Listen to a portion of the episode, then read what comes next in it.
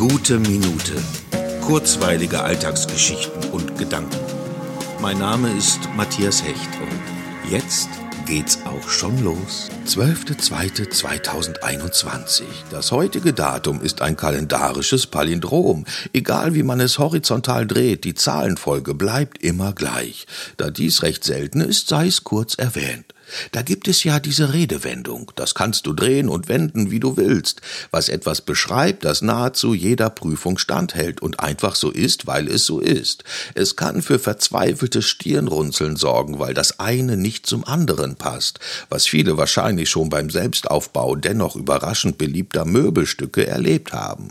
Aber betrifft es eine Aussage, die trotz entgegengebrachter Zweifel für den Moment bestätigt wird, klar, ich liebe dich, weil ich dich eben liebe, wollen wir diesen Pragmatismus nicht hören. Zwischenmenschlich ist nichts nur so, weil es so ist, sondern weil wir es wollen oder eben nicht. Und wenn wir, nachdem wir alles gedreht und gewendet haben, es immer noch wollen, dann ist es so, weil wir es entschieden haben.